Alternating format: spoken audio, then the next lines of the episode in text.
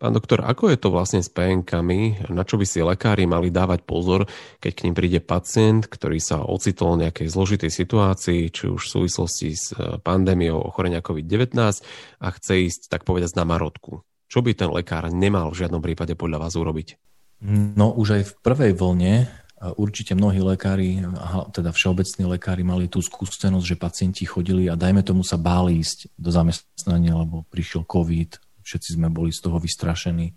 Veď aj nakoniec je dôvod aj dneska byť vystrašený, ale v tom čase sa mohlo stať, že pacienti vlastne e, aj dokonca zamestnávateľia žiadali pacientov, svojich zamestnancov, že nech sa dajú vypísať.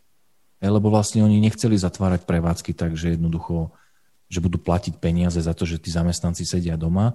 Takže boli také rôzne tlaky, že veď choďte za svojim všeobecným lekárom a nechajte sa vypísať. A e, tu je potrebné upozorniť na jednu vec, ktorá platí bez ohľadu na to, či sme alebo nie sme v pandemickom období. My už sme možno zvyknutí na takú tú tému, že, e, že korupčná téma, že daj, lekári dávajte si pozor, neberte nič od pacientov, že aj v podstate aj nejaký dár alebo pozornosť môže mať taký ten korupčný rozmer, áno, aj o tom sa niekedy môžeme pobaviť. Na to sme zvyknutí. Hej, to už je téma, ktorá je taká, že vžita, že už vieme si asi predstaviť, čo to znamená a, a tak ďalej. Ale na čo možno nie sme zvyknutí, alebo čo nám uchádza, alebo čo uchádza pozornosti lekárom je to, že ja ako lekár, ak vypíšem pacienta, dám mu PNK, hoci e, pacient je zdravý, on je schopný pracovať, nič mu nie je v podstate, a on len možno len si chce oddychnúť doma. To je taký národný šport, hej, že, že a, dám sa na penku. to sa stáva. Akože určite každý z nás sa s tým stretol, že aj my osobne sme mohli mať takú tendenciu, dokonca možno, nehovoríme to nahlas, možno sme to aj využili, tak si musíme uvedomiť jednu podstatnú vec. Existujú súdne rozhodnutia, ktoré vyniesol špecializovaný súd so sídlom v Pezinku s detašovaným pracoviskom v Banskej Bystrici, ktorých súd odsúdil lekárov, ktorí dávali penku, a teraz nielen kvôli tomu, že za to brali nejaké euro, hej, sú prípady, že za euro odsúdil lekára, alebo 5 eur, a neodsúdili ich len za korupciu, ale oni ich odsúdili aj za subvenčný podvod. A na to by som dneska chcel upozorniť. Aby lekár, keď za ním príde pacient a ho pýta, pán doktor, buďte taký dobrý, viete čo, na dva dní by som potreboval penku aby lekár, keď má možno, že takú tendenciu v dobrom pomôcť tomu pacientovi, ani nič za to nezoberie, hej, ani žiadne všimné, ani, ani kačku, ani euro, ani nič, zadarmo to urobí, lebo chce pacientovi výsť v ústrety, tak vtedy, aby si uvedomil, že hej, pozor, ocitám sa v situácii, že to nemôžem urobiť. Ak je pacient zdravý, ja mu nemôžem dať PNK, pretože s PNK sú spojené určité nároky a to je práve ten problém. Tu je pes zakopaný. Lebo keď je pacient na PN a on je zamestnaný, no tak jemu začína zamestnávateľ platiť nejakú náhradu mzdy. Hej, nejakých prvých 10 dní. Keď je viac ako 10 dní, no tak mu platí náhradu sociálna poisťovňa. A práve tento moment je trestný, pretože pacient vlastne dostáva nejaké nároky, nejaké finančné zdroje, na ktoré nemá nárok. On by mal pracovať. On v tom čase má byť v práci a jednoducho vykonávať svoje úlohy v zmysle pracovnej zmluvy. A to je drčo vlastne špecializovaný trestný súd lekárov, ktorí dávali penky pacientom, ktorí boli v podstate zdraví, prečo ich za takýto trestný čin odsúdil. Tým sa dostávame k tomu, že čo je vlastne e, dar a úplatok. Priamo to s tým súvisí, lebo lekári sa dostávajú do situácie, že im chce niekto poďakovať za liečbu a tak ďalej. Čo je podľa vás dar a čo je úplatok?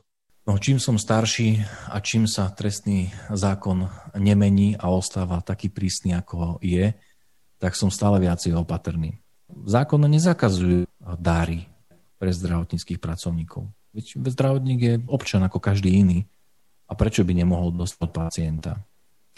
Ale máme tu určité také tábory právnikov, sudcov aj prokurátorov, ktorí sú v tom vzťahu, v ktorom dochádza medzi od pacienta voči lekárovi, voči sestre, k presunu nejakej hodnoty, keď to mám tak veľmi formálne nazvať, že sú veľmi prísni.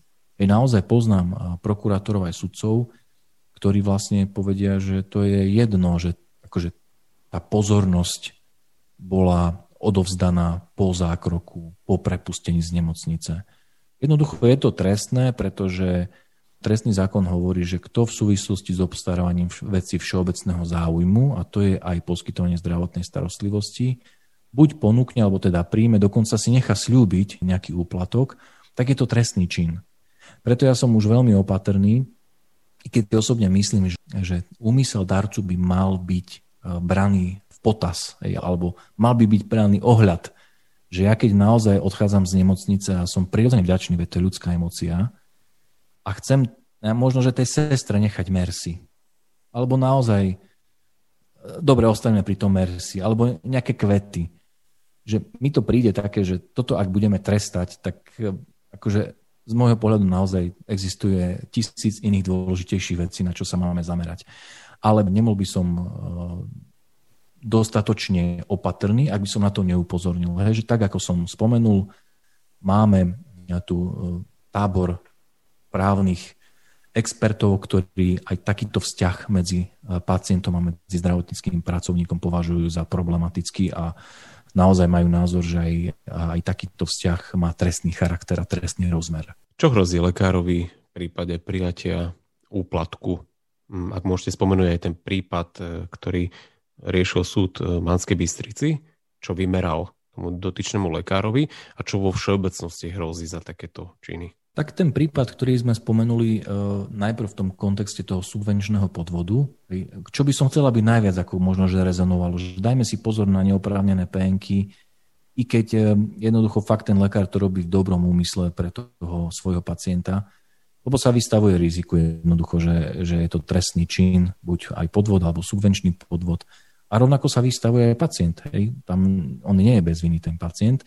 To chcem, aby zarezonovalo, ale pokiaľ ešte dokonca tak ako v tom konkrétnom prípade, ktorý bol súdený v Banskej Bystrici, tak naozaj e, v tomto konkrétnom e, súdnom rozhodnutí sa prejednáva prípad, kedy lekár zobral 5 eur.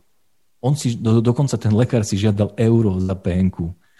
Pacient vybral 10 eur, lebo asi nemal drobnejšie a lekár ešte bol taký grand, že on mu vydal 5 eur a tých 5 eur si nechal. Ja že no ale veď, dobre, veď samozrejme nerobím to preto, chcem vám pomôcť, ale tak akože je to také, no, že tejto ambulancii to pomôže. Keď to mám tak parafrázovať. Takýchto konaní tam mal niekoľko zdokumentovaných, pretože naozaj Národná kriminálna agentúra, pokiaľ má súhlas súdu, tak ona vie nainštalovať sledovacie zariadenie alebo teda monitorovacie zariadenie do ambulancie. Oni to majú normálne natočené. To znamená, to bol zdokumentovaný priebeh, tak za takýchto niekoľko 5 eurových PNiek, to znamená, ten lekár si nejako nepomohol tými 5 eurami, tak bol odsúdený za uplatkársky trestný čin aj za subvenčný podvod a bol tam uložený podmienečný trest na 2 roky.